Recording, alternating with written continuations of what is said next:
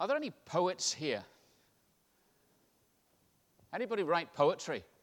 I'm not going to ask you to recite a poem, but just curious to see if anybody writes poetry. There are fewer people than I thought writing poetry these days. How about reading poetry? Um, how many of you enjoy reading poetry?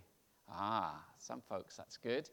Some um, hesitant volunteers, very anonymous ones, but uh, at least I got a response there, that's good. But actually, I think quite a lot of you enjoy reading poetry because the Psalms are poems, one of the poet, poetry books of the Bible, and uh, there are more than one. And if you, how many of you enjoy the Psalms? Ah, a few more hands, and a few of you enjoy the Psalms, but just don't want to stick your hand up. That tends to be what happens in churches, isn't it? So, um, but I would take it that uh, there'll be a lot of people enjoy the Psalms. The Psalms are special poems. These are inspired poems, not just humanly inspired, but divinely inspired poems. They form the hymn book that the Hebrews used, and they are the basis of quite a number of the hymns, ancient and modern, that we also sing. Uh, the inspiration that we gain from reading the Psalms is comprehensive. We, we find that there, it's, it's almost a psalm for every occasion in life. There are Psalms when things are going great. There are Psalms when things are not going great. There are Psalms that seem to be quite simplistic, where if we follow the right path, everything's going to turn out fine. But then actually, we, don't, we find that mm, it doesn't always work that way, but it's, it's slightly more complicated. But there are Psalms that will address situations in life which don't quite turn out as we thought they might. There are Psalms in which even the psalmist questions the justice of God until he enters into the temple of the Lord, and it's there that he uh, finds the truth. And the psalm that we're going to be focusing on this morning is a psalm that is a reflective psalm, one of David's psalms, in which, through his learning about the ways of God that were revealed to him, we also can learn. It's Psalm 139. I'm going to read the psalm just now. You have searched me, Lord, and you know me. You know when I sit and when I rise. You perceive my thoughts from afar. You discern my going out and my lying down. You are familiar with all my ways. Before a word is on my tongue, you Lord, know it completely. You hem me in behind and before, and you lay your hand upon me. Such knowledge is too wonderful for me, too lofty for me to attain. Where can I go from your spirit? Where can I flee from your presence? If I go up to the heavens, you're there. If I make my bed in the depths, you're there. If I rise on the wings of the dawn, I settle on the far side of the sea, even there your hand will guide me, your right hand will hold me fast. If I say, Surely the darkness will hide me, and the light be- and uh, the light become night around me, even the darkness will not be dark to you. The night will shine like the day, for darkness is as light to you. For you created my inmost being. You knit me together in my mother's womb. I praise you because I am fearfully and wonderfully made. Your works are wonderful. I know that full well. My frame was not hidden from you, even when I was made in the secret place, when I was woven together in the depths of the earth. Your eyes saw my unformed body. All the days ordained for me were written in your book before one of them came to be. How precious to me are your thoughts, God? How vast is the sum of them? Were I to count them, they would outnumber the grains of sand. When I, I awake, I'm still with you. If only you, God, would slay the wicked away from me, you who are bloodthirsty. They speak of you with evil intent. Your adversaries misuse your name. Do I not hate those who hate you, Lord? and abhor those who are in rebellion against you. Have nothing but hatred for them. I count them my enemies. Search me, God, and know my heart.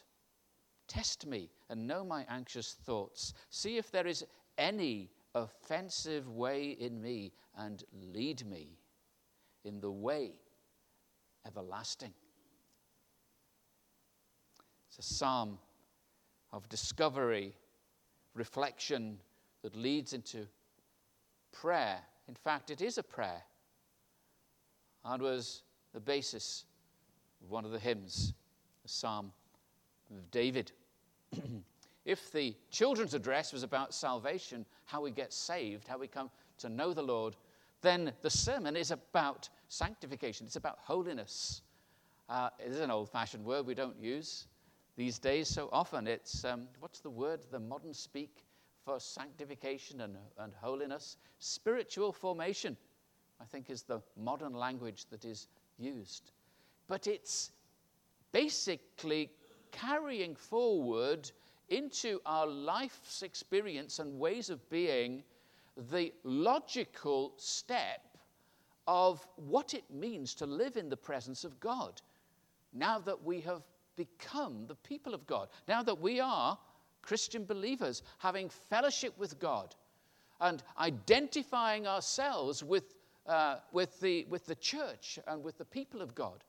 We are Christians, we are disciples of Christ. What does that actually mean in terms of the way in which we live? It might sound strange to some people if we describe ourselves as those who have a relationship with God. Some might think we're being pretentious, even pious. Nothing of the kind. We're just talking about really what God intended that everyone should have and can have through Christ. It's about praying and listening. And if we take it even further, um, I love the verse taking every thought captive to the obedience of Christ. Now, that's a challenge, isn't it? I didn't really fully understand what that meant at one time. And then I thought about it and I thought, wow, taking every thought captive to the obedience of Christ. What does that, what does that mean? It means as I get up in the morning, as I go out to, the, to work or uh, socialize or whatever I'm doing for the day, go out for a walk, go to the shops or everything else, whatever I encounter and whatever thought comes to mind during the day, I take that captive to the obedience of Christ. So that in an hour of temptation, I'll say, What does Jesus want me to do? So in an hour of opportunity, I would say, Well, what would Jesus want me to do? Taking every thought captive to the obedience of Christ, so that I might live my life in the presence of God as God would have me do, in a way that brings Him praise and glory. For that is worship, isn't it? It's not just the singing of praise on the Lord's day, we worship in the way that we live our lives. And this psalm addresses this. Psalm 139 is uh, David's reflections on what it meant for him to live in the presence of God. It is about the presence of God, the omnipresence of God, God being present everywhere inescapably. David had vast experience in life. He knew what it was like to be despised by his brothers. And God was there present with him. He knew what it was like to gain a victory over a giant in battle. And God was there present with him. He knew what it was like to be pursued by King Saul, who sought his life, and God was present with him. He knew the experience of sorrow and loss of a small child, and God was present with him. He experienced the rebellion of his son Absalom, whose ambition was to destroy David, his father, who loved him. And Absalom was killed in battle.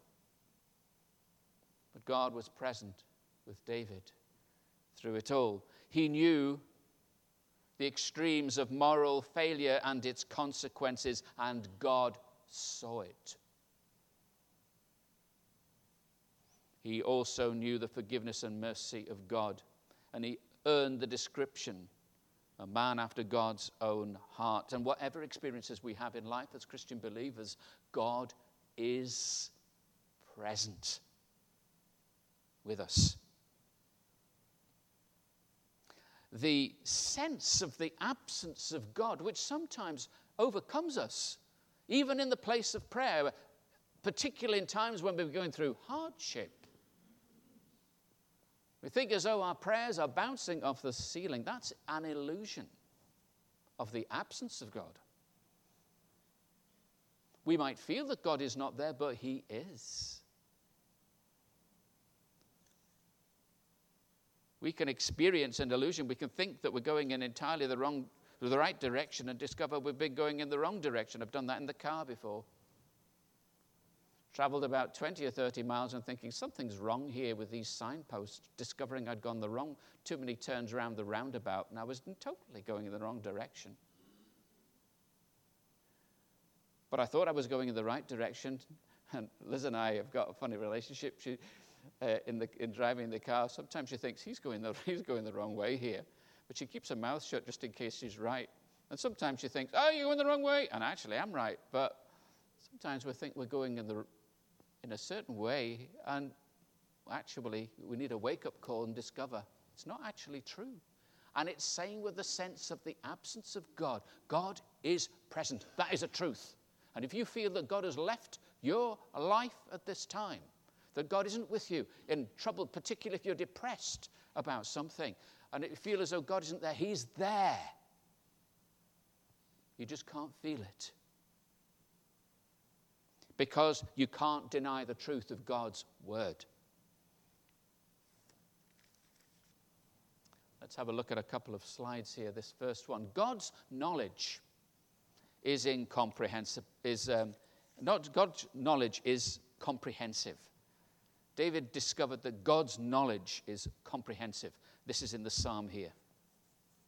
What did he find out about God? Well, we're going to unpack this in terms of what it means to live in the presence of God. Oh Lord, you have searched me and you know me. You know when I sit and when I rise. You perceive my thoughts from afar. You discern my going out and my lying down. You're familiar with all my ways before a word is on my tongue. You know it completely. Oh Lord. How do you find that? Do you find that challenging or do you find that comforting? I think we can find both. It can be challenging in the hour of temptation that God knows what's going on. We can't conceal that from God.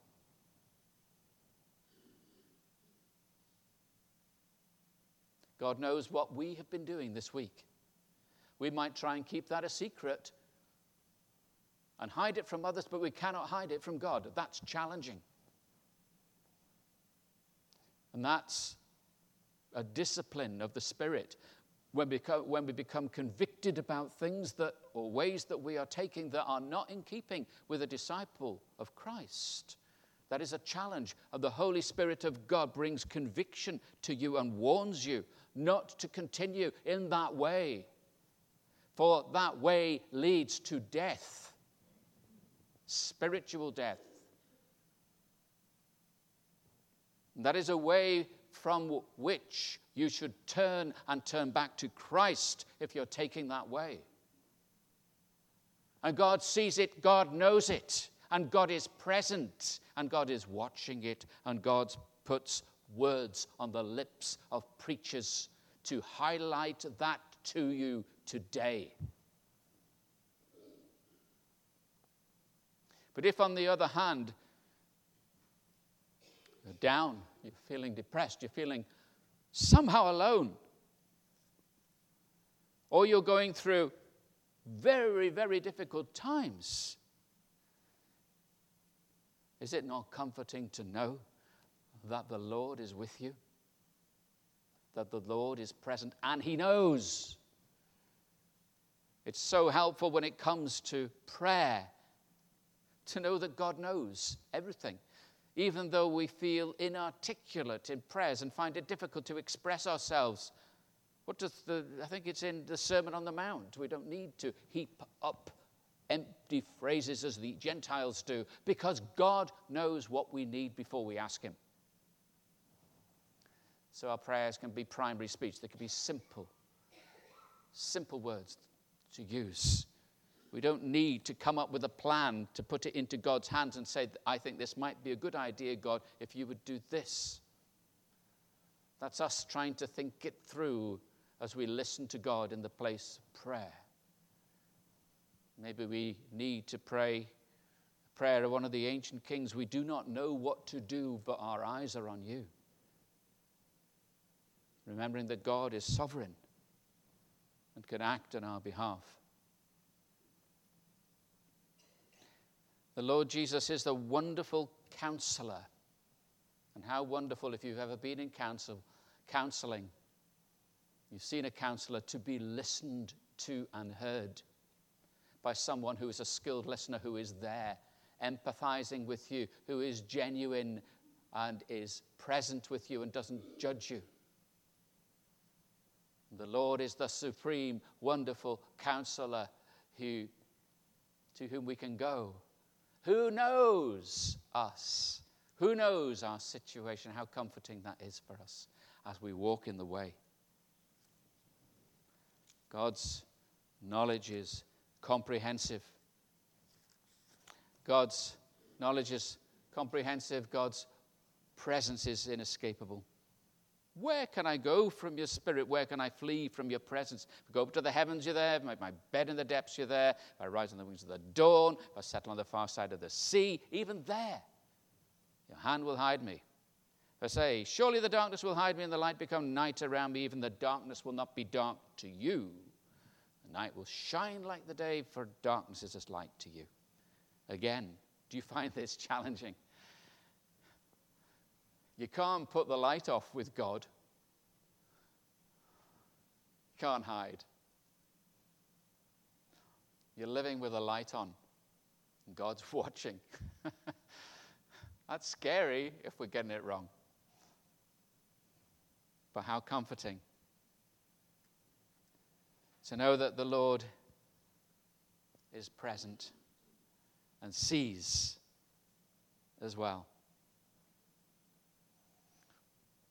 In a relationship with God, where we seek to walk with God and trust in God's grace, it's comforting to know that we're never alone. His presence is inescapable, even as much as His knowledge is comprehensive.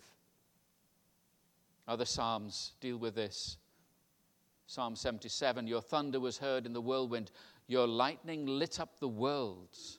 The earth trembled and quaked. Your path led through the sea, your way through the mighty waters, though your footprints were not seen. The basis of that poem, which is an anonymous poem, I wonder who did write that poem, Footprints. That's when uh, they, the, the footprints disappear in the sand, and it's as though the Lord is not walking by their side. And it is explained to them that in those moments when there were there was only one set of footprints rather than two, when they felt most alone, it was when the Lord was carrying them. I think is a very good way of interpreting what that means. Your footprints were not seen. We are never alone. It's celebrated in the words of Matt Redman's hymn. That line I love in that hymn never once did we ever walk alone. You are faithful. God, you are faithful. How do you feel about that? It makes me feel good.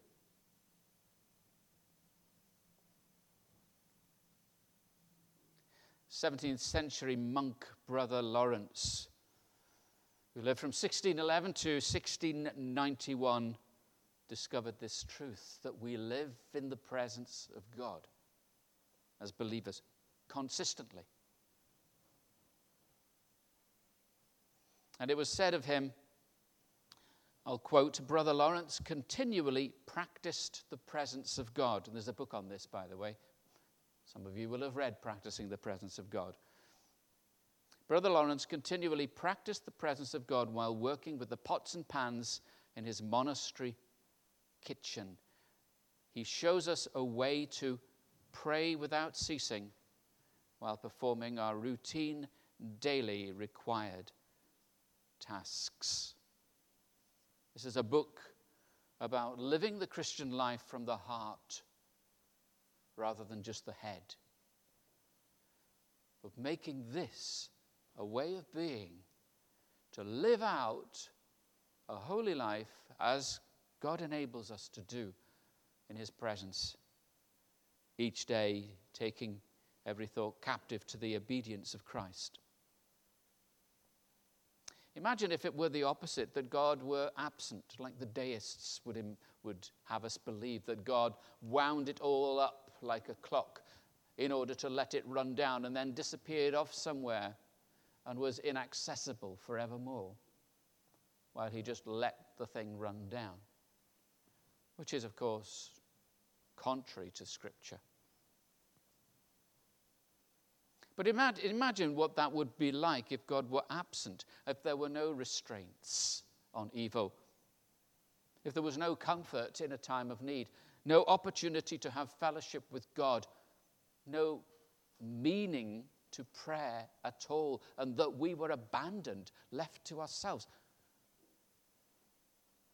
Well, what we have is the opposite to that the very nearness of God in time of need.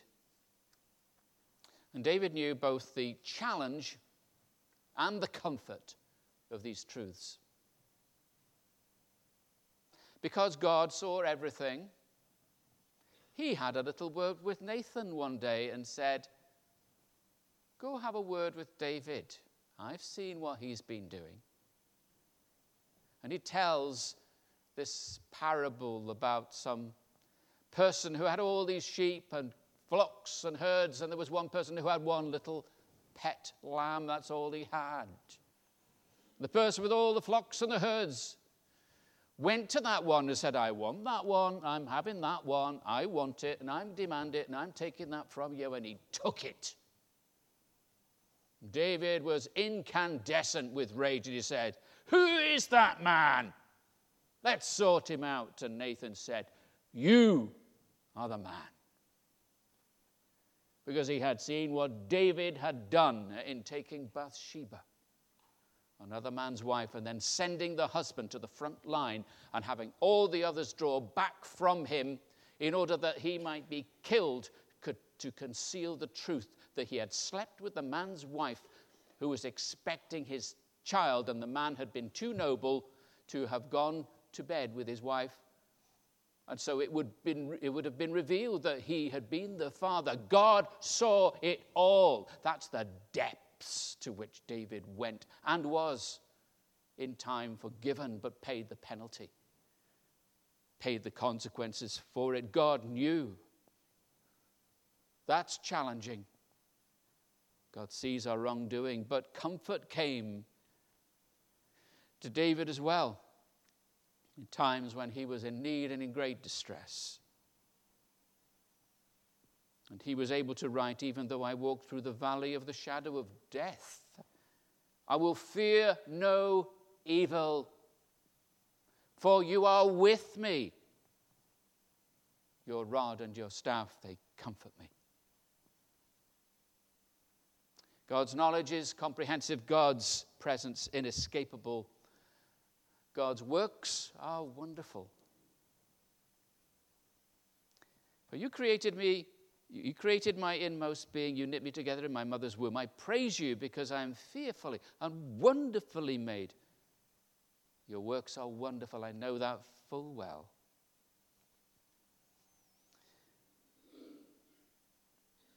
David didn't know anything about genetic engineering and DNA and all these sorts of things. He was just taken up with the wonder of it all. And the more we know about the world in which we live, and the details of human genetics. Some people find this, for them, takes away something of the wonder of God's works. I don't.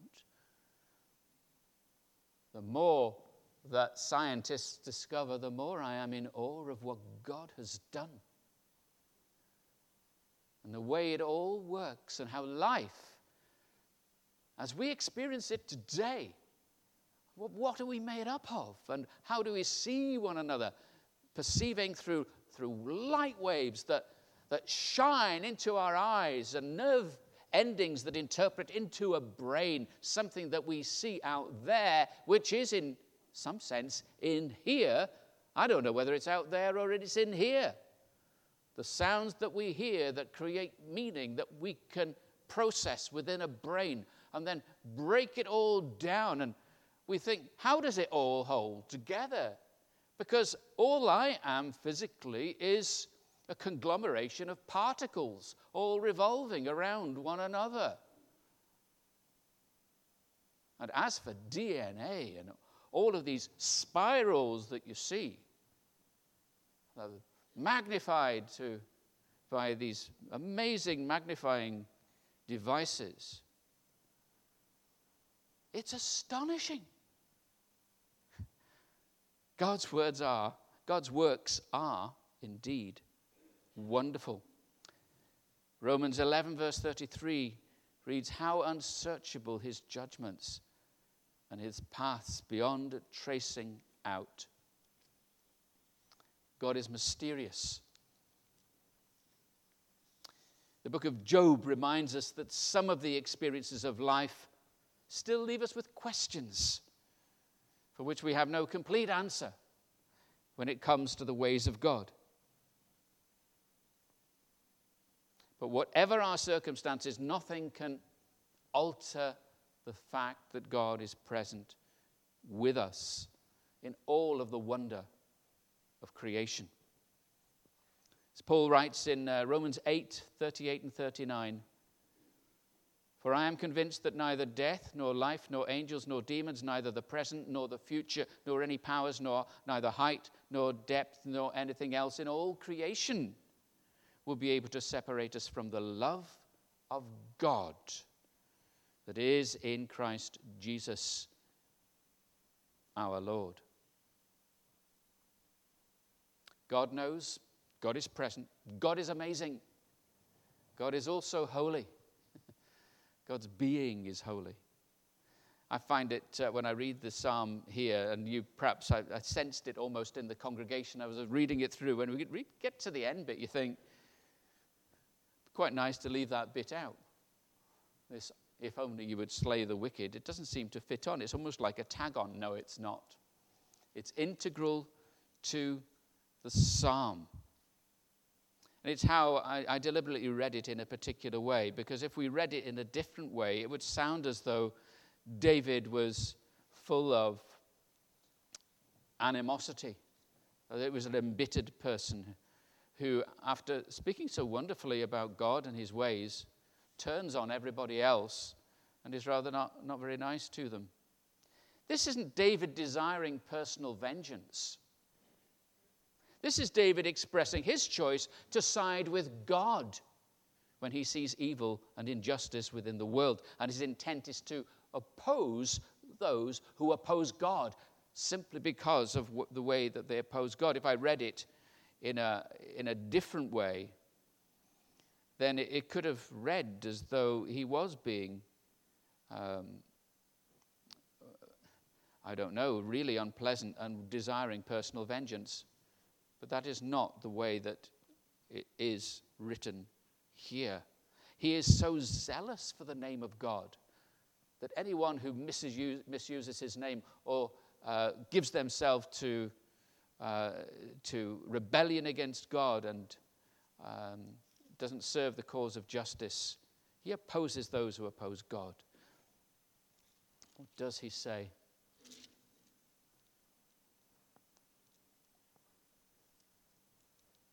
Do I not hate those who hate you? I abhor those who are rebellious against you. That's what it's about. It's good to see over the, the time that I've been a Christian, some, so many, so many years, um, quite a few now, see the change that's taken place over my time as a Christian. When I first became a Christian, the church that I attended was a very purist when it came to the gospel, and it was good to hear the gospel message preached. But what was absent with it was the other things that Jesus went about doing. In Luke chapter 4, I think it is, where he describes the Spirit of the Lord is, uh, has anointed me, uh, is upon me because he's anointed me to preach good news to the poor, uh, freedom for the captives, uh, uh, sight for the blind, and so on. And, and the year of Jubilee, which is a, a wonderful theme to unpack, uh, where matters of social justice and even care for the environment are integral to our Christianity. That was missing. I'm glad to see that that is now, that the Christians these days are, are taking much more of an interest in matters of social justice and environmental issues. If uh, any of you are landlords and have let out property, you'll always be worrying about tenants and are the next tenants going to be okay or are they going to just trash the place? And we hear horror stories of what goes on. I know there is a sense in which we're all tenants, tenants of God's creation. We're here for a while. And very sadly and very morbidly, within a hundred years or two, a couple of hundred years down the road, how many of us will be remembered? Names may come up but new people will have occupied and taken on life and will be the new tenants. How are we treating the environment? A bad tenant will not care and just say, Well, I'm not going to be here forever. I'm just going to leave it in a mess. And there was this strong uh, message that came through to me that, well, well, the Lord's coming again and it's all going to be burned up, so it doesn't really matter what we do with the planet. God's creation is good, and we should take care of it as our created beings. And our mandate is to love not only one another, but our neighbors as ourselves, as all part of the gospel. Let's say over the over our years as Christians, we, we should be becoming, be becoming more like God, more God like, or godly, to use the more familiar evangelical term. We are to grow in grace and to become more Christ like as time goes by, and we will find that changes take place within us whereby we will respect much more the things that God has made. We too could grow to become people, as did David, to be those who are after God's own heart. So, living in God's presence daily and hourly, we live in the one, in the presence of one whose knowledge is comprehensive, whose presence is inescapable whose works are wonderful, and whose being is holy. And David concludes this psalm by writing, and I think this is for us. Search me. Let's make it personal, shall we? Search me, O God, and know my heart. Where are you? On the road. Are you becoming more like Christ or less like Christ? Are you traveling on a road that is following in the footsteps of Christ or walking away from Him? What is the direction of your life? What is the trajectory of your life? Where are you going to end up if you keep going on the way you are at this time, I hope and pray That as we ask this of God, search me, O God, and know my heart, test me. Know my anxious thoughts. See if there is any offensive way in me.